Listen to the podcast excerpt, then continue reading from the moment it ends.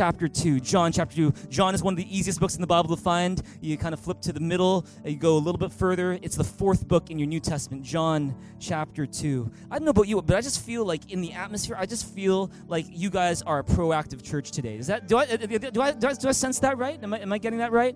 I just sense that you know you guys and 11:30 for some reason you guys tend to be uh, the, the loudest crowd, uh, and that's just because you love Jesus. You're proactive. You're not allowed. You're, you're not afraid to say Amen even before the pastor says. If you believe that, say Amen. Amen. You're not afraid to shout out loud to God. Give God a big shout in this place. Come on. Amen. You're not afraid to respond. You're, you're not afraid to take notes. You're not afraid to sit in the front. Uh, you're not afraid to do those things because you're hungry for God and we're proactive. Uh, and so let's be proactive as we worship Jesus together and as we get in the Word of God together as well. Amen.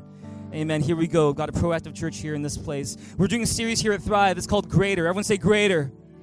And this series is all about stepping into a greater version of yourself, a more resilient version of yourself, a more patient version of yourself, a wiser version of yourself, a more loving version of yourself, a more effective version of yourself. And, you know, we've been going through the series for four weeks now. We're sort of in the middle of the series. Have you guys enjoyed the series so far? It's talking about how do you have greater wisdom to face the decisions you have to face in the next little bit? How do you have greater peace about the stuff you're going through right now? This is the series called Greater. And I thought, you know, since we're kind of in the middle of the series now, I thought that we'd uh, teach you guys something that uh, hopefully you'll find kind of fun, all right, and kind of cute, is that we don't do this for every series. In fact, this is the first time we've ever had a hand gesture for a series, for a sermon series. But this is our hand gesture right now. It's like this, all right? All right, can, can you just show that to me? All right, okay. And, and, and when uh, when you do this, uh, Michael, why don't you come up real quick? Michael, okay. Can you give Michael a big hand right now? He wasn't planning to do this, but I, will just I'll just demonstrate with this guy right now. And so when you go like this to someone else, what does this mean? This is not just rock paper scissors, but uh, this is saying, hey, because the like the, the book of Philippians in the New Testament says you want to consider others better than yourself. Amen. You want to serve others, put them before you, consider not just your own interests but also the interests of others. So when I do this uh, here at Thrive, this means uh, you're better than me. Amen. Amen. Amen. Okay. All right. Can, can, do back to me? Do back to me? Yeah. Okay. Good. Good. Okay. Yeah. Yeah. Does this look, this look a good photograph right here? Yeah. Okay. Yeah. Okay. Uh, and then if I had another person on my, by my side, I could do it this way. Don't, don't make sure you don't get it. Make sure you get it right. Make sure it's this way and not this way. Okay. Okay. Because that, that's the opposite. You're saying I'm better than you, but that, that's not what you want to say. You want to say you're better than me. Could you just try that with your neighbor right now? Just go say say say you're better than me you're better than me. We're just putting each other first. Amen. Amen. How, how, do you do that's you're better than me to a person? How do you do that when it comes to God, you're greater than I am? How do you do that? How do you do that? Yeah, yeah, that's right. That's right. All right, all right. Can we do that all together right now? Yeah? Okay, awesome. Praise God. Come on, give God a big shout in this place. Thank you, Michael, as well. Awesome. You guys are so much fun. Uh, you know, so whenever you're doing that, uh, you know, when, when, I used to live in Taiwan, people would always kind of do this in pictures. Now this has meaning. It's not just peace sign. It's now God is greater. Amen. Amen. Praise God. So look forward to your photos and your selfies later on today. Uh, but praise God. We're doing a series here called Greater, and we've had an amazing time going through this series. Today, I've got a powerful addition to this series that I don't think you want to miss. Uh, let me begin today by asking you this question: Have you ever been to a wedding before? Thank you so much, Hans. If you have you ever been to a wedding wedding before where you go to the wedding and things don't quite happen the way that you expect? Has that ever happened before? Maybe it was your own wedding.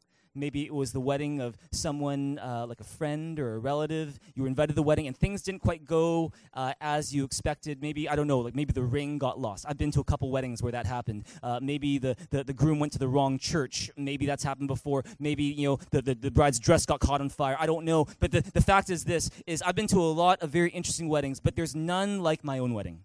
There's none, of course, for myself, there's nothing like my own wedding. When Pastor Charlene and I got married 15 years ago, uh, I still remember that day like it was yesterday. It was one of the happiest days of my life. Uh, what happened was uh, I remember I was standing at the front of the aisle of the church, and I remember thinking to myself all throughout that week, thinking to myself, man, you know, this is our wedding day. We worked so hard to get to this point, and this is going to be an emotional day for Charlene. You know, she's she's you know going to be emotional. I need to be the man. I need to be like a rock for her. I need to be her shoulder to cry on. I got to be her strong support and just let her, you know, you know, just be, you know, emotional when she needs to be emotional. And, and so I thought, you know, that that's my goal. And so I'm standing there in my tux and you know, looking good. I hope, and, and I'm just kind of look getting ready for this wedding. And all of a sudden, the music plays and the doors open. Charlene is there, arm in arm with her father-in-law. And is there crying? Yes, there's crying. Is there weeping? Yes, there's weeping. But it was all coming from me. She wasn't crying. Well, she was crying a little bit, but I was crying a lot. And it's just it's, it's because I'm looking at Charlene as she's walking down the aisle. I'm thinking of how you know how long it's taken us to get to this point and the journey we've gone through. I was thinking about just all the love we have for one another and the love of the people around us. And just couldn't help but just get emotional. I started to cry. Uh, I was crying during the ceremony. I was crying during the reception. And, and uh, in fact, this is a picture of uh, one of those moments right now. Actually. Um, and and the, the worst part of it was this is that we had this video uh, production team that we'd hired to kind of film and record the entire wedding and then kind of put it all together in this five minute recap video of the day. And when i was looking at the video i thought to myself man why is it that every shot of me is of me crying every single one. And thought to himself, the worst part was that, you know, there were a number of relatives that Charlene is very close to who could not make it to the wedding in Taiwan. And uh, we, got married in Vancouver. And so we sent the video to them. I can just imagine what they're thinking. They're like, man, I've never met Charlene's husband before, but man, he loves to cry. Oh, he's such a crybaby. And so, you know, what, what I would tell, because I, I wasn't planning on crying that day. It was a wedding where something happened that didn't quite go as planned. Why do I mention that today? It's because today, in John chapter 2, we're looking at a day when Jesus attends a wedding. And at this wedding, things don't quite go as planned. Now, you got to understand this about weddings in Jesus' day. You know, today, if you're in a wedding in Vancouver, you're going to find that a wedding is usually a day. You know, you, you go to a, a, you know, a ceremony maybe in the afternoon, you have a reception at night, and it's really basically done after a day. Back in Jesus' time, I don't know if you know this, but weddings lasted seven days seven day celebrations. And what they would do is they would have a ceremony at the beginning, but for the next six days, they would have the bride and the groom, you know, up in their house, and they would invite the family, they'd invite all the guests to basically have a seven day party with them. And so it was kind of like a wedding reception, a family reunion, a bachelor party, a bachelorette party, all kind of rolled into one for seven days. And there's a lot of partying, there's a lot of drinking, uh, there's a lot of eating, there's a lot of laughter, and it's just a big, huge party. And what happens is this is that in the wedding that Jesus attends, it's in a little town called Cana pretty much because it's such a small town, uh, it's, it's quite expected that m- possibly everyone in the town is invited, including Jesus. Uh, his disciples are there. Jesus' mother Mary is there. And while they are going through the wedding, everything seems to be going fine and as planned. When something happens that people don't expect, is that they run out of wine. The servants are here they're to serve wine, and they're like, uh oh, we're out of wine. And you might be a big deal. Open bars closed, not a big deal. But the fact is this back in Jesus' time, if you ran out of wine, that was a very embarrassing thing. Why? It's because if you ran out of wine and you were the one who's planning the wedding, it showed that you didn't plan well enough. It showed that you didn't quite care enough about the guests to serve them properly. And so this was not a life or death situation, but it was an embarrassing situation. And praise God because Jesus happens to be there. And look at what Jesus does. Look at John chapter 2. Now, I got to be uh, you know very frank with you guys this morning. You guys get enough sleep this morning? You guys had an extra hour of sleep? Okay. I got, I got to be really frank with you guys. I didn't get very much sleep at all last night. I was you know excited about today and I, I was you know working on this till about you know 3, 4 o'clock in the morning. And so I haven't had a whole lot of sleep. You guys got to help me preach in this place this morning. Is that okay? Is all good? Okay, praise God. So when, when, when we read God's word, you're going to do a lot better than 9:30 service. All right, is that when we read God's word, the first verse and the last verse, you're going to read it uh, uh, with as much passion and with, with as much volume as you can. Amen. Here we go. Here we go. Here we go. Here we go. Let's go verse 1 to verse 11. Let's read in a big loud voice. 1, 2, 3. It says, On the third day, a wedding took place at Cana in Galilee. Jesus' mother was there, and Jesus and his disciples had also been invited to the wedding. When the wine was gone, Jesus' mother said to him, They have no more wine. Woman, why do you involve me? Jesus replied, My hour has not yet come. His mother said to the servants, Do whatever he tells you. Nearby stood six stone water jars. The kind used by the Jews for ceremonial washing, each holding from 20 to 30 gallons. Jesus said to the servants, Fill the jars with water. So they filled them to the brim. They told him, Now draw some out and take it to the master of the banquet. They did so and the master of the banquet tasted the water that had been turned into wine. He did not realize where it had come from, though the servants who had drawn the water knew. Then he called the bridegroom aside and said, Everyone brings out the choice wine first, and then the cheaper wine after the guests have had too much to drink, but you have saved the best till now. What Jesus did here in Cana of Galilee was the first of the signs through which he revealed his glory, and his disciples believed in him. You guys did an awesome job. Give yourselves a big hand for reading God's word that way. Now, this is one of the most famous stories in the Bible. You may have heard it before. You may have not been to church very much, but maybe you've heard the story of Jesus turning water into wine. And I'm here to tell you today that this story is such a powerful story. This story is not simply a story of Jesus turning H2O into alcohol, but this story is a story that's packed with truth that you need to know if you want to step into a greater version of who you were made to be. Because let me tell you this this is Jesus' very first miracle. And let me tell you this with every miracle that Jesus performs, there is a lesson behind the miracle. And the lesson is not simply, oh, Jesus likes to show off or Jesus is powerful. But usually there's a deeper lesson behind it that we're going to learn about today. See, what is the lesson we learn from Jesus turning water into wine? The lesson is this is that when you find that your supply in life is lacking, Jesus can come and replenish your supply. The lesson is that when you feel like you are running on empty and you've got nothing left to give, Jesus can come and fill you up again. The lesson is this is that when you are facing a problem that you don't know how to solve, Jesus can come and give you everything you need. See, maybe you're here today and you find yourself lacking in some way this morning. Maybe you find you're lacking in resources, you're lacking in motivation, maybe you're lacking in terms of purpose or direction when it comes to your future right now. Maybe you're lacking in terms of joy right now. You're just not having a really good time. Maybe you're lacking in terms of solution to a problem that you don't know how to solve right now. If that's you and you find yourself lacking in any way this morning, then I believe that this message is especially for you. This message has a very cool title. You can write it down. It's From Not Enough to Everything You Need. From Not Enough to Everything You Need. See, this message is about transitions. From feeling like you don't have enough to knowing you got everything you need. It's about transitions. Everyone say transitions. It's about transitioning into the greater version of who God made you to be. It's about transitioning from, oh, I can't do this. I don't have enough. I don't have what it takes, to, I've got everything I need by the power of God. And see, let me put it to you this way Why is it that Jesus turns water into wine as his first miracle? Why is that? Have you ever wondered that? If you're Jesus and you could choose the next or the very first miracle you would ever do to kind of show the world, I've arrived, would you choose turning water into wine? Isn't that kind of a small kind of miracle to do? Kind of like water, wine. Like what? Why? Like is, is that is that really like the most important miracle? Why, why, not raise the dead? Why don't heal the sick? Why not you know give sight to the blind? Why why start with water and wine? We got to understand this. Let me give you one reason why Jesus started with water turned into wine. Let me tell you this. In the Old Testament, if you've ever read the book of Exodus or you've watched the film Prince of Egypt, you know that film? There can be miracles when you believe. You know that one? When you believe. And then, and, and, and, I, I personally, I find the book is so much better than the film. It, it, really is. It really is. The film is okay, but the book is awesome. And, and, and the book is always better. And, and see, when you read the book, God sends a servant called Moses. Everyone say Moses.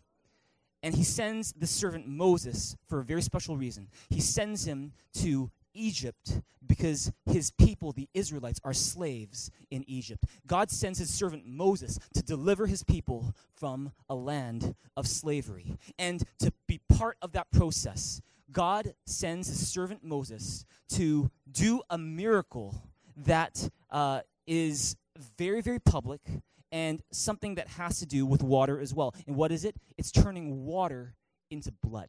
Not water into wine, water into blood. And so everything in Egypt that has water turns into blood. Every cup on every table, every bucket on every ground on, on, the ground, you know, every stream, every canal, even the Nile River that irrigates the land of Egypt, all of it, the, the Bible says, turns into blood. You know, it starts to stink. The fish die in the river, and there's no more water supply. It's as if through this miracle, the supply of water has been taken away. And what is that signal? It's a message of judgment.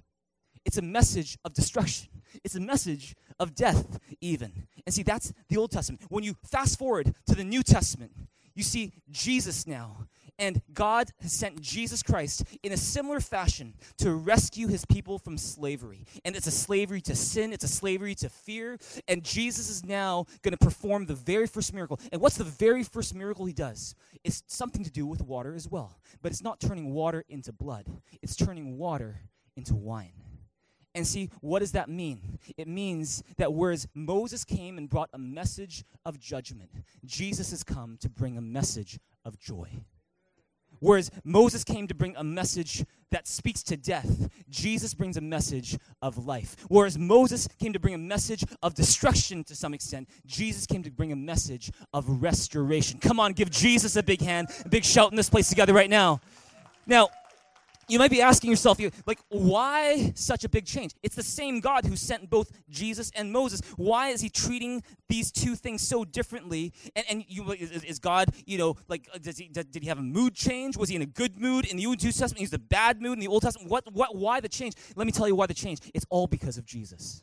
Jesus changes everything. See, the Bible says all of us have sinned. All of us have decided, I'm going to do things my way, not God's way. We've turned our backs on God. And the Bible says that the, what we deserve in return for our sin is what we call death and separation from God. We deserve judgment, we deserve death, we deserve destruction. For the wages of sin is death, the Bible says. But see, how many of us know that when Jesus died on the cross for our sins, a great exchange took place? Is that all the judgment, the death, and destruction that we deserve for our sin was placed on Jesus. And Jesus took his joy, his life, his restoring power, and he placed it on us so that we would no longer be in death, but we could enjoy life and life to the full. Come on, give Jesus a big hand and a big shout in this place. That's what he did for you and for me. It's a message of joy. I would say joy. And see, we see the beginnings of that in this passage, John chapter 2, where Jesus is turning water into wine. It's not because of judgment, it's because of joy. And see, because Jesus turned water into wine, what that means is that Jesus makes available to you and to me a greater life than what you have right now he makes available to you and to me a greater joy than what you have right now. Jesus get, get, makes available to you and me a greater supply than what you may have right now. It's because Jesus is in the business of making all things new, and that's why he is the name above every name. Now, here, let me tell you this right now: is if you want to transition from not having enough to having everything that you need, if you want to experience this greater life that Jesus makes accessible, if you want to experience this greater joy that Jesus makes available, if you want to experience Him working in your life, then what you need to do is three things that we learned from this passage this morning that we're going to go into right now. I hope you take some good notes in this place because the best is yet to come. Number one, write this down. If you want to go from not having enough, to having everything you need by the power that is in Jesus, then number one is this invite Jesus into every situation where you know there is a lack. Invite Jesus. Turn your and say, invite Jesus. See, it all begins with inviting Jesus. Look at John chapter 2, verse 2 with me. Could you read in a big loud voice? What does it say? It says, And Jesus and his disciples had also been invited to the wedding. If you have your Bibles in front of you, would you underline this one word, which is invited? Everyone say invited. See, let me ask this question. In this story, who were the ones who experienced that very first miracle of Jesus turning water into wine? It was those who invited Jesus. Right? Not the whole town saw it. It was those who invited Jesus, as well as a few of the close people around them. What's the lesson there? Is that if you want Jesus' involvement in your life, you need to give Jesus an invitation to your life. See, without an invite, there's very little involvement. Without Jesus, there's very little miracle. There's involvement, but it requires an invitation. Everyone say an invitation. Now, I want you to notice this. Like I said before, water into wine is not a life or death situation. Sure, you know, you know it's a bit embarrassing, but no one's going to die because there's not enough wine. The fact is this why would Jesus get involved in something small like this? I already told you one reason. Let me tell you another reason. Do you know why Jesus would get involved in something as small as turning water into wine at a wedding?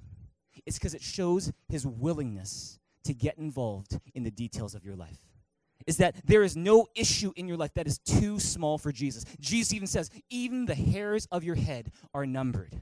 Amen. Amen. It just means that Jesus is concerned about you. He loves you. Turn your neighbor and say, God loves you. He loves you, and so he's concerned about what you're concerned about as well. And so wherever you invite Jesus, he loves to be there. He's not going, oh, you know what, this is not important enough for me. I'm too important for this issue, so please don't involve me. Jesus won't do that to you. And in fact, you will find this, I find this, is that wherever you invite Jesus, Jesus loves to make his presence felt.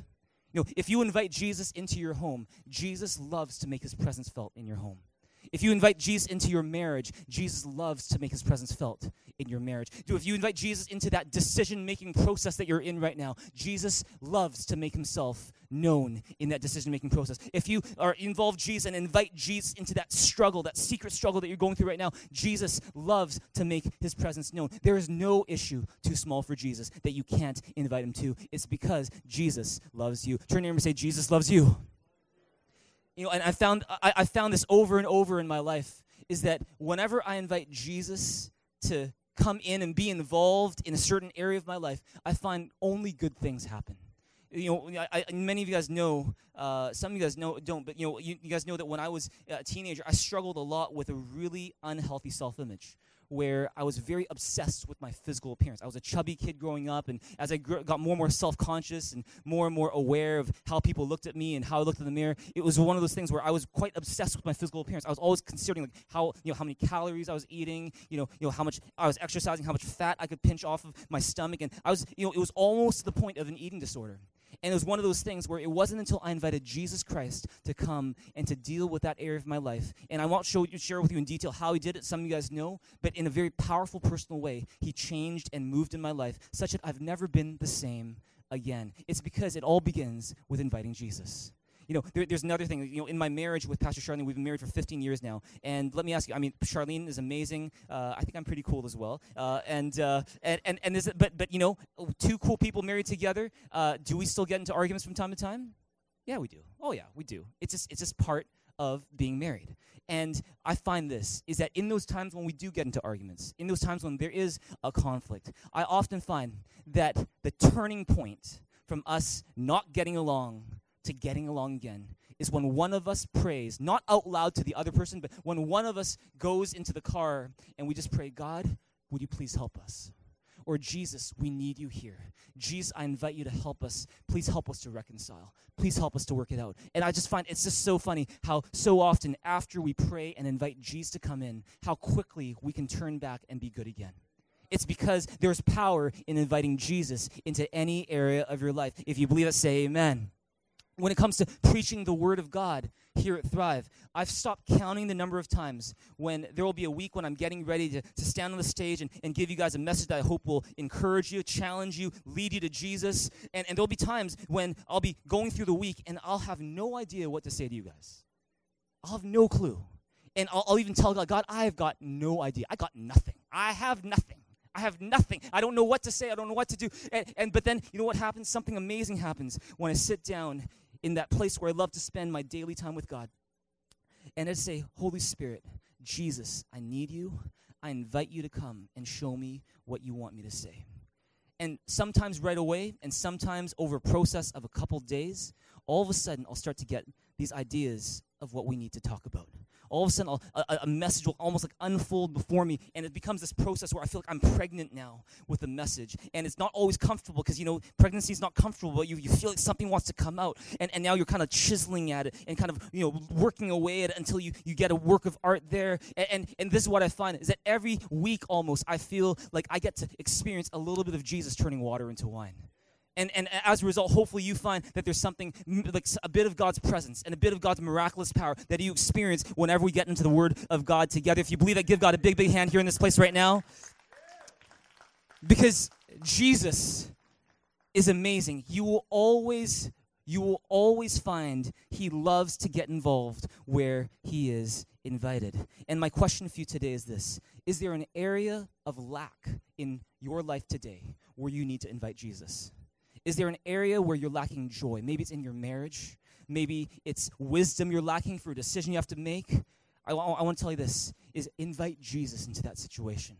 See, whenever I have face a big challenge nowadays, the habit for me that I'll just I'll just kind of do automatically is Jesus, I invite you into the situation. Jesus, come and be part of this solution right now. Come and help us in this situation. It's because when you say, Jesus, I need you, please come and help. He loves to answer your invitation. If you invite Jesus in, He will make His presence felt. His presence will overcome your worry. His peace will overcome your anxiety. His love will overcome your fear. If you believe that, say Amen. Turn neighbor, give him five and say, invite Jesus in.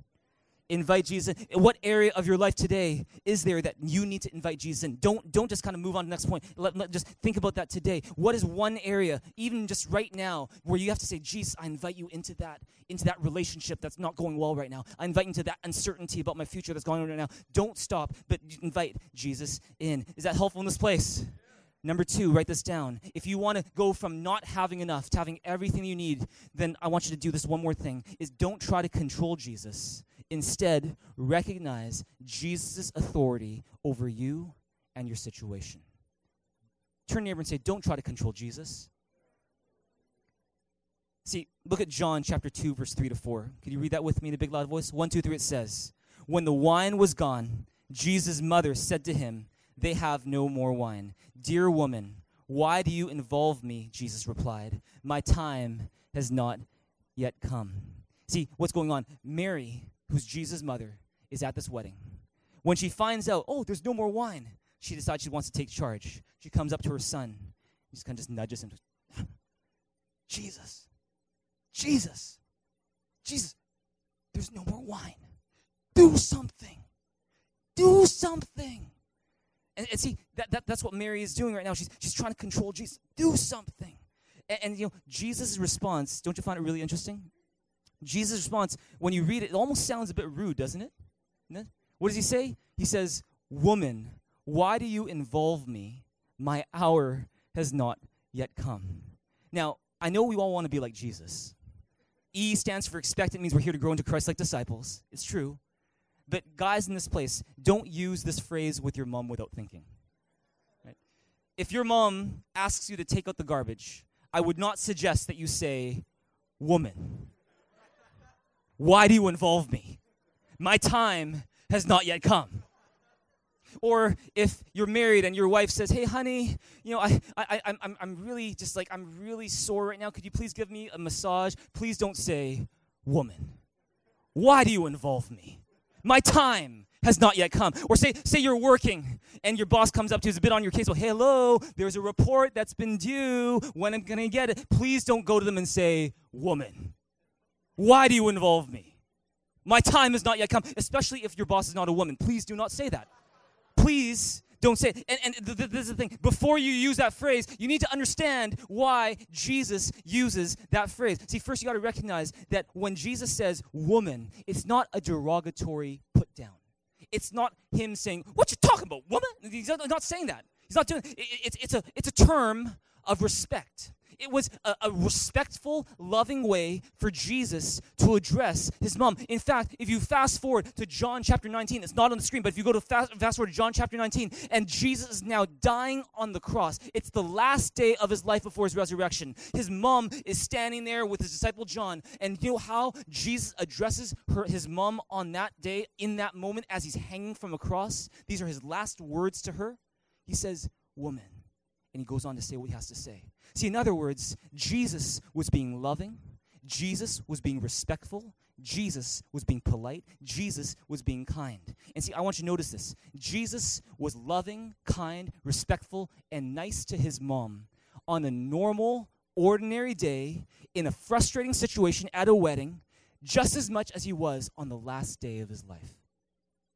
And see, it's a reminder that we need to speak lovingly, respectfully, and tenderly to those around us. Not just on special occasions when it's their last day on earth or it's your last day on earth, but on every ordinary day. Even in those situations where you might feel a little frustrated and a little awkward. Amen? Amen? And see, let me ask you this question then. When you think about this past week and the way you've been speaking to people, the way you've been texting people, the way you've been talking about people, the way you've been writing emails to people, have you done so lovingly, respectfully, tenderly?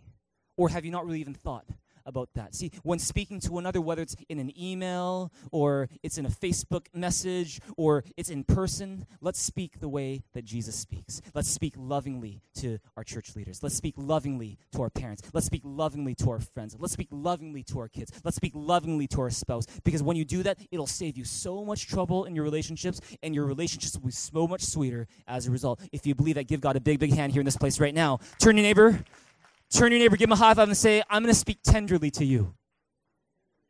I'm going to speak tenderly to you because that's what Jesus does as well. Amen. Amen. Praise God. You're greater than me. Amen.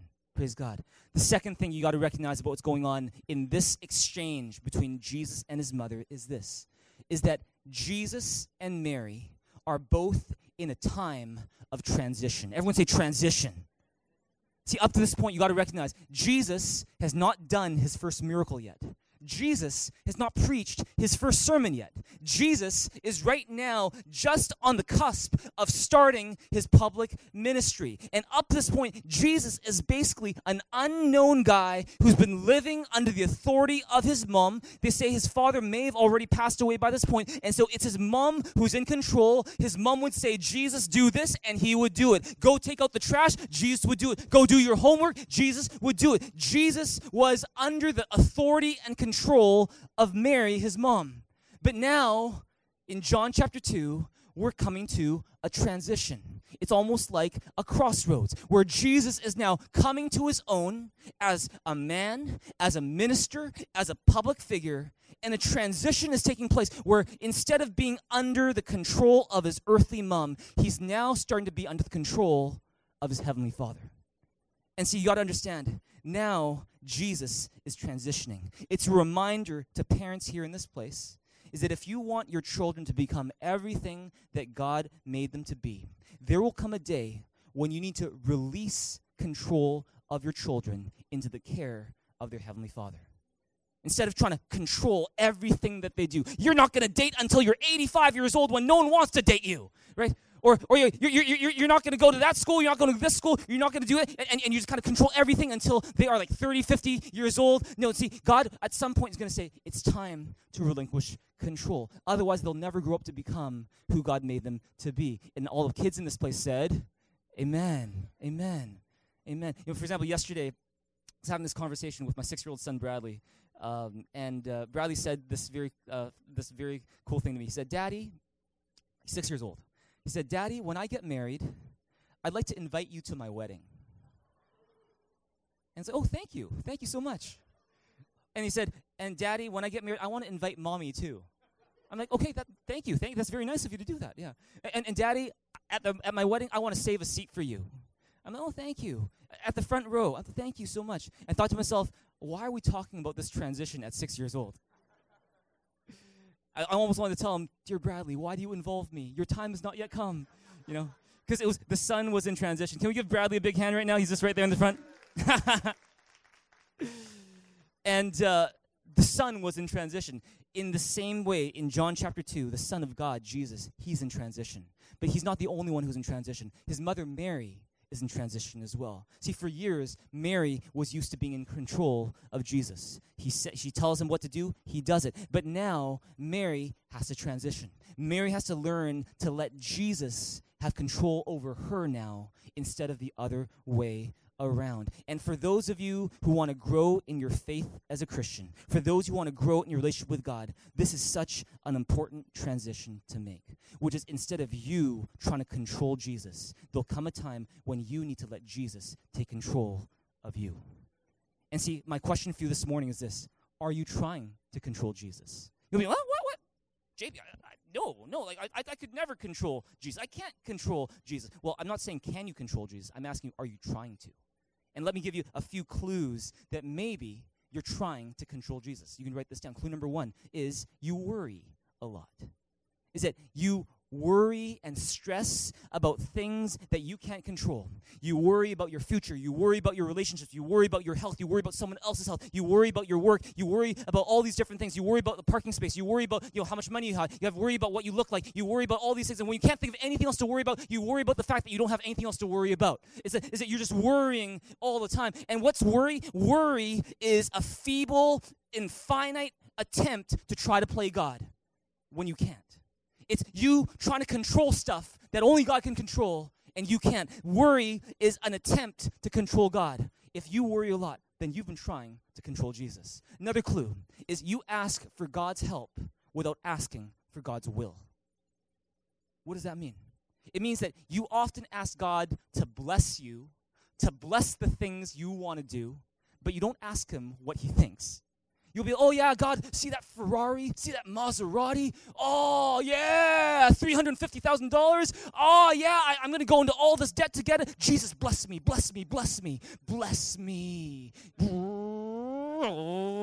And, and, and, or, oh, look at that girl. Oh, she's so hot. I, I'm going to be with her. I want, I want, oh, Jesus, bless me, bless me. I don't care what her character's like. I don't care, you know, if she, you know, doesn't, like, I don't care if she's, like, doesn't love God. She doesn't, just doesn't even know who you are. I'm just to, I'm just to, I'm just to do, oh, bless me. God, bless me, bless me, bless me, bless me. And you don't think about, okay, God, what do you want me to do? See, if that's you in this place, then you could be very well trying to control Jesus because you're treating him not as Lord, not as king, not as the one that you obey, but the one you expect to bless you no matter what. And see, if you're trying to do that, guess what? That's controlling Jesus.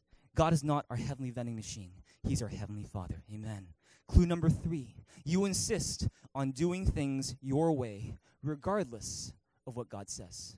Regardless of what God says. Is that deep down you know what God wants you to do, Maybe he knows you want, he wants you to make a change to that relationship or to quit that bad habit or to confess that sin to that person or to forgive that person who hurt you or to you know, start putting God first in a certain area, maybe when it comes to your time or to your talents or, you know, you, but, but you still, despite all those things, you're just like, you know what? I, I'm going to do things my way. I don't care what Jesus says. If that's you, guess what? You're trying to control Jesus. And guess what happens? If any of these clues applies to you today, then chances are you're trying to control Jesus. And when you control Jesus, you know what happens? You get anxious, you get frustrated, you feel like life is so far short of what you want to be and you miss God's best for your life. Could it be? Could it be that the reason why you're so frustrated right now the reason why you have no peace about where you're at right now, the reason why you are anxious and you have panic attacks, the reason why you're so just depressed about life right now, could it be it's because you're trying to control Jesus? See, if so, if that's you, then like Mary, it's time to transition. It's time to transition from trying to control Jesus to letting Jesus take control. Look at John chapter 2, verse 5 with me right now. Could you read it with me in big loud voice? What does it say? It says, His mother said to the servants, Do whatever he tells you. See, all of a sudden, Mary gets it. In the middle of this wedding, God has taught her such an important lesson, which is I got to stop trying to control my son because he's more than my son now. He's the Son of God. I need to stop trying to control him. I need to let him take control. So she gets it. She tells the servants, Hey, servants, servants, you do whatever he tells you to do. Could you do that? And, you know, what happens is she's relinquishing control. And see, what is she doing? She's saying, you know what? I used to be trying to control Jesus, not anymore. Jesus is in control now. In the same way, maybe you've been trying to be Jesus' controller, and it's time to transition say, No, Jesus, you're in control now. Here's a question for today What area of your life today, your relationships, your finances, the way you live your life right now, is you are you needing to recognize Jesus as the one who's in control and you not anymore?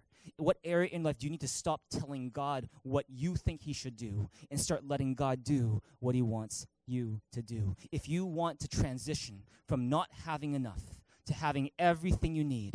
It's about stop trying to control Jesus and let Jesus be who he's always meant to be the Son of God, the King of Kings, the Lord of every Lord. He is the one who deserves all authority in heaven, on earth. And so we want to live it that way. Come on, give Jesus a big hand, a big shout in this place together right now. And when you live life that way, when you seek God's kingdom first, guess what? Life becomes peaceful. Life becomes joyful life becomes something where you still go through troubles, but you find you've got everything you need. Praise God. Are you learning something in this place today? Last thing we're going to close. Number three, if you want to go from not having enough to having everything you need, number three, write this down. Trust Jesus to make all things beautiful in His way and in His time. Turn to neighbor and say, Trust Jesus. Trust Jesus. Would you read with me? You guys have been awesome today. John chapter 2, verse 5. I'm going to read just a few verses there. John chapter 2, verse 5. What does it say? It says, read it with me. His mother said to the servants, Do whatever he tells you. Keep on reading. Nearby stood six stone water jars, the kind used by the Jews for ceremonial washing. each holding from 20 to 30 gallons. Jesus said to the servants, Fill the jars with water. So they filled them to the brim. Stop right there. See, what is going on is that Mary stops controlling Jesus and lets Jesus be. So Jesus, he sits at the banquet, he waits. And when the time comes, when the Father says, Son, it's time, Jesus gets up and he goes to where the servants are, goes in the back room. There's these six water jugs that people use for washing their hands before they eat a meal. And he says, Hey guys, how's it going? Thanks for all your hard work. Really appreciate you guys. I want to do something with you guys today. Could you do this? You see these six water jars right here? The ones we use for washing hands? Could you fill these with water, please? Please fill these with water. And and and and and, and, and, and that's all he says. That's all he says. Right? Notice he doesn't say, hey guys, would you fill these up with water? After you do that, I'm going to, you know, I'm going to subvert the laws of chemistry and I'm going to turn H2O into alcohol and then we're going to turn it into wine. You're going to take it to the master ceremonies. The master service is going to be so impressed. You're going to have more wine for everybody to drink. He doesn't say any of that. All he says is, fill these jars with water. And what does that teach you? Is that sometimes when it comes to trust in Jesus, you got to know this. Jesus will not always show you the entire picture.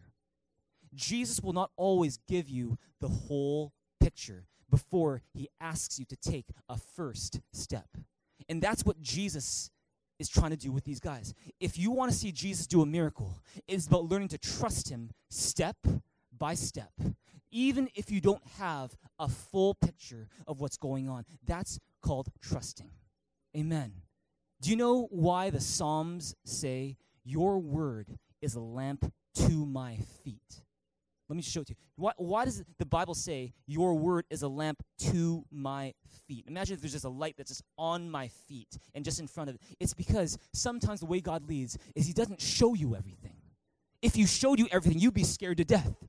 If he showed you everything, there would be no faith. If he showed you anything, there would be no adventure. If he showed everything, he w- there would be no room for risking. And that's why it says, the word, your word, is a lamp to my feet. It's because sometimes Jesus, what he shows you, is just the next step. You know, when, when you know, Charlene and I were living in Taiwan, and uh, I was having a great time, and we thought, okay, we'll be here for nine months to a year, and about nine months uh, transpired already, and I was starting to pray about, okay, what's the next step for us? And I really want to go back to Vancouver. I thought, you know, I'm going to make more money there, it's more comfortable there, all that. Stuff. I really want to go back. I really wanted to go back. But for some reason, you know, at that time in my life, I was, you know, I was very much controlling Jesus. You know, like, you know, I, I'm just going to do what I want to do. Jesus, bless this plan but you know, I, I, somehow I had the wherewithal to just maybe ask God for a moment in time, God, what do you think I should do? And I decided to take just like a few days just to pray about this. And it was funny. When I would ask God the question, God, should we stay in Taiwan or leave for Vancouver? When I present the two options to God. Every time I'd pray and ask that question, Jesus would always say, the Holy Spirit would always say, stay. One word, stay. And as much as I didn't like the answer, there was an incredible amount of peace about that answer. But you know what? The part that kind of just kind of, you know, was a little bit uncertain for me is that's all he said. He didn't say, stay for another three years. You're going to be serving at this current church. That current church is going to send you and Pastor Charlene off with another team that's going to plant Torch Covenant Church in downtown Taipei. You're going to continue working here for another three years, and then you're going to be sent off to come back to Vancouver to start Thrive Church and be the pastors there. No, we didn't know any of that. All I got was stay. That was all. And see, I found this. If you insist on knowing everything before you take a first step. If you insist on knowing everything before you even open up your heart to Jesus, if you insist on knowing everything before you get into a pool of water and get baptized, if you insist on knowing everything and seeing everything, you know what? You're never going to take a first step. And see, you're, you're, and because there's no there's no faith involved anymore. There's no risk. There's no story. There's no adventure. What I what I want to tell you today is actually, if you want miracles to happen, where you see God take you from not having enough to having everything you need, there's a key ingredient in the recipe. It's called faith. It's called faith. You know, this past Halloween, all these fireworks going off, you know, in, in the in the neighborhood, in the background, and you know, you know how you you, you know, people who like to play with firecrackers, they light it Roman candles, big fireworks, all that stuff. And, and if, if you want to compare miracles to fireworks, let me tell you, faith is what lights the firework.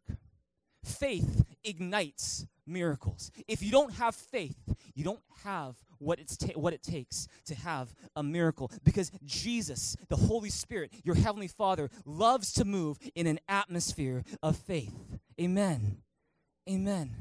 And so the servants, they hear Jesus say, Fill these jars with water. Do they have questions? I'm sure they've got questions. I'm sure they're thinking to myself, Jesus, like, we are in the middle of a crisis right now. We don't have wine. We don't have time to be dealing with jars of water right now.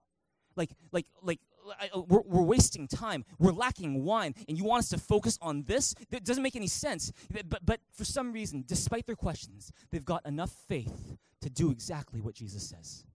Do exactly what Jesus says. And so they do exactly what Jesus says. They fill the jars with water and then what guess what happens? John chapter 2, verse 8. What does it say? Read it with me. It says, verse 8 says, Then he told them, Now draw some out and take it to the master of the banquet. They did so, and the master of the banquet tasted the water that had been turned into wine. He did not realize where it had come from, though the servants who had drawn the water knew. Then he called the bridegroom aside and said, Everyone brings out the choice wine first, and then the cheaper wine after the guests have had too much to drink, but you have saved the best till now. Stop right there. Stop right there. See, what can we learn from this? What we learn from this is that part of trusting Jesus Christ is realizing that Jesus will likely not do things in your time and in your way. But when you trust Jesus to work out the situation in His time and His way, His time and His way is so much better than your time and your way. Amen. Here's a question for you today What is one area of your life where you need to trust Jesus to do things in His time and His way instead of trusting in your time and your way. Maybe it's in regards to a relationship. Maybe it's in regards to your family. Maybe it's in regards to your finances. Maybe it's in regards to your career. Maybe it's in regards to your health. Maybe it's in regards to your future. And see, you know, one of the stories that we tell, I try to do it maybe once a year because it's you know we have a lot of new people come to church and so it's important for them to know this story. It's also a good reminder for those who call through our church the home church that this is where their pastors kind of came from. When pastor charlene and i were dating back in 2001 uh, we didn't have skype we didn't have facebook and so what we would do is we would write to each other in this journal. We'd handwrite in this journal and whenever we'd see each other, we'd give, you know, one would give the journal to the other, and the other would write on it. And next time we saw each other, the other person would give the journal back. And sometimes we'd mail it across the border. Nowadays, we don't just mail it across the border anymore. We just kind of pass it across the bed. But we still use it to this day. And we just kind of write, you know, happy anniversary, or, you know, you look cute today, or whatever it might be. We'll just kind of pass it across the bed to one another. And if you look at the, our journal, in the back of the journal, there's a post it note. And on that post it note, you know, because both Charlene and I were big planners. We love to plan, love to plan. Just like, you know, try to organize our lives, you know, control freaks in many ways. And, and, and you know, we, we, we kind of planned out our next 10 years together. We called it the plan. Everyone say the plan. The plan. And on this little post it note, we decided we are going to plan out the next 10 years of our lives. And if you want a little excerpt of this journal, let me kind of show you a reconstruction of it. We're just going to focus on these first two things right there. Don't worry about what happens actually. But you see, the, the, dates here from 2002 to 2004, the plan was that Charlene would be working in New York at her very prestigious investment banking position, while I am also in New York doing my master's degree in law. That was the plan. Okay, everyone say the plan. And then 2004 2005, Charlene is now back in Vancouver. We're planning our wedding. Uh, we take a whole year to plan our wedding because I guess it was a very elaborate wedding. I'm not really sure. Uh, and we're married by July 2005. That's the plan. Everyone say the plan. 2005 to 2007, JB and Charlene are very happily living as newlyweds in Vancouver, enjoying life in Vancouver, where the sun always shines, and you know, you know, where the dog never poos and pees, all that stuff. You know, and, and that that was the plan. Everyone say the plan. And then in July 2007, JB and Shar would be involved in planting a church. I don't know why. You know, we had that desire to just kind of be part of, you know, somewhere in the world where we could be part of planting a church. That was the plan. Everyone say the plan. And finally, in 2009, at the you know, this is the last part of our 10-year plan. JB and Shar start a family, and they call their first son David. Yeah, yeah, that was the plan. That was the plan. Well, what actually happened, go back to that first slide, 2002 to 2004. The plan was Charlene would work in New York while I do my master's degree in law. What actually happened? Charlene resigns from her very prestigious investment banking job in New York, and in that same year, 2002, I never end up applying for my master's degree. 2004, 2005, the plan was Char was going to be back here planning our very elaborate wedding. We would be married by July 2005. The actual thing that happened was we got married in 2003. Yeah, yeah. 2005, 2007, JB and Charlene are living their very comfortable life as newlyweds in Vancouver. Well, actually, what happened is that JB and Char moved to Taiwan and lived there for four years. That was not in the plan. July 2007, JB and Char plant a church. This is the part that's kind of interesting, is that in August of 2007, our church in Taiwan commissions us to come back to Vancouver to plant a church called Thrive Church, which is what you're in today. Praise God. Praise God. Come on, give God a big hand for that. That's cool. Finally, 2009, the plan was JB and Shar start a family and call their son David. But obviously, um, our time had not yet come. 2012 was when we had our firstborn son, and uh, he is our one and only Bradley. So uh, that's how things turned out. So different from the plan. You know, why do I share this with you? It's to show you that you can't control Jesus. Turn your neighbor and say, You can't control Jesus. You can't figure out everything beforehand before it happens. Charlene and I, we had a plan. We had the plan. We wrote it down. We prayed about it. We probably expected God to bless it, but Jesus would not be controlled by our plan. See, instead, he allowed a bunch of things, big things, to happen in our lives that we could have never expected. Influential people who really affected our lives in a great way that we never expected to meet. Tragedies that took place that devastated us that we never expected to happen. Opportunities that we never asked for. Lessons that we never expected to learn. All of these things just fell in our lap without us asking for them because Jesus had a greater plan. And He used every single one of those things that we did not expect to mold us and to shape us into the people that He intended for us to be. And looking back, I can say that as much as so much of our plan, almost all of it didn't come to pass, I'm so glad that Jesus didn't bless our plan because He had such a better plan and a better way and a better time. Come on, give God a big shout in this place together right now. Turn your neighbor and say, God has a better plan. He makes everything beautiful in this time. And so if you're here and you're frustrated about your future because you can't figure it all out right now, you can't see except for one step in front of you right now, good news, you don't have to see beyond the one step in front of you right now. Just do your best with that one step that's in front of you. Just do your best with what God has already placed in your hand and what is out of your hand, don't worry about it. God is taking care of it. And because Jesus cares more about you than you even know, because Jesus cares more more about your future than even you do when you trust in God and you seek His kingdom first and you know that He's going to add everything that you need. He will do everything far beyond all you could ask for or imagine. Come on, give God a praise in this place. Come on. Amen. Turn neighbor and say, He's got a better plan. Has this been helpful this morning? Let me end with one final thing. Look at verse 10 with me. I know it's half of a sentence, but look at what with me and read it with me in a big loud voice. You guys have been awesome this morning. One, two, three, it says, And said, Everyone brings out the choice wine first, and then the cheaper wine after the guests have had too much to drink. But you've saved the best till now. You know what? One thing I love about this passage is it shows us something incredibly cool about God. Is that God loves to save the best for last. He doesn't save his best work for the beginning, he saves it for the end. And that's why so often we say here at Thrive the best is yet to come. It's because God saves the best for last. And let me tell you this the greater version of you that wants to rise up from you this coming year is not the version that insists on being in control. It's not the version that insists on controlling Jesus. It's not the version that insists on doing things in your time and in your way. The greater version of you that's wanting to rise up from you this coming year is the one that trusts in Jesus, His time, His way. It's the one that says, Jesus, I need you and I invite you into this situation. It's the one that says, I'm going to stop trying to play God. I'm going to let God be God and do only what He can do. That's the greater version of you. And if you will step into that, if you will step in and invite Jesus, let Him have control, and trust Him to work all things out and make them beautiful in His time and in His way, you know what's going to happen? You're going to transition. You're going to transition from not having enough to having everything you need. You're going to transition from being where you are today to stepping into the greater version of who God made you to be. Oh, come on, give God a big hand, a big, stu- big shout in this place together. Would you stand to your feet? Would you turn your neighbors on your right and your left? Give them a high five and say, tell them right now that I got more than I need because Jesus is here. I got more than I need because Jesus is here. Amen. Amen. Amen. Amen. Well, we're going to respond to God today.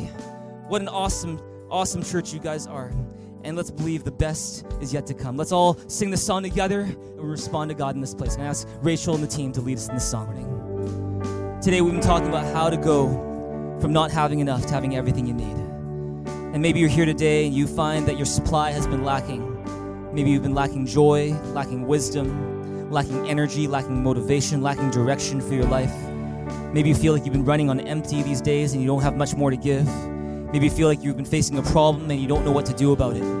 I believe that the reason why God brought you here was to let you know that with Jesus and His help, you can transition from not having enough to having everything that you need. Amen. It happens when you invite Jesus into that situation. It happens when you say, God, I'm going to stop trying to control you. I'm going to let you be in control. It happens when you say, God, I'm going to trust you that you will do all things in your time in your way for my good and for His glory and that's you today, and you realize there's a situation in your life we need to stop trying to control Jesus and let Jesus take control. You want to invite Jesus into that situation. If that's you, why don't you just lift up your hand to God right now? Don't worry about your neighbors doing. You just lift up your hand high to God. Let the height of your hands reflect your sincerity. Let the height of your hands reflect uh, your faith. Let the height of your hands reflect how much you need God today and just from your heart right now, in your own words, just start talking to God today. Just say, God, I invite you into whatever situation is that He you need Him and His involvement today. Would you start talking to God right now? Just start talking to God right now. Just lift your hands to God and lift up your voice. And don't worry about your neighbors praying or what they're saying. You just start talking to God about your situation. You say, God, I invite you into that situation. God, I let you have control. I stop trying to control you. I want you to be in control. Jesus, I give you control today. Just do that today. Just do that today. Just start talking to God now. Thank you, Jesus. Praise you, Father. Praise you, God. Hallelujah. Thank you, God. Thank you, Jesus. Thank you, Father. Thank you, Jesus. Why don't you pray this prayer with me right now? Say, Dear Jesus, you know my situation. You know my situation. And right now, right now I invite you into it.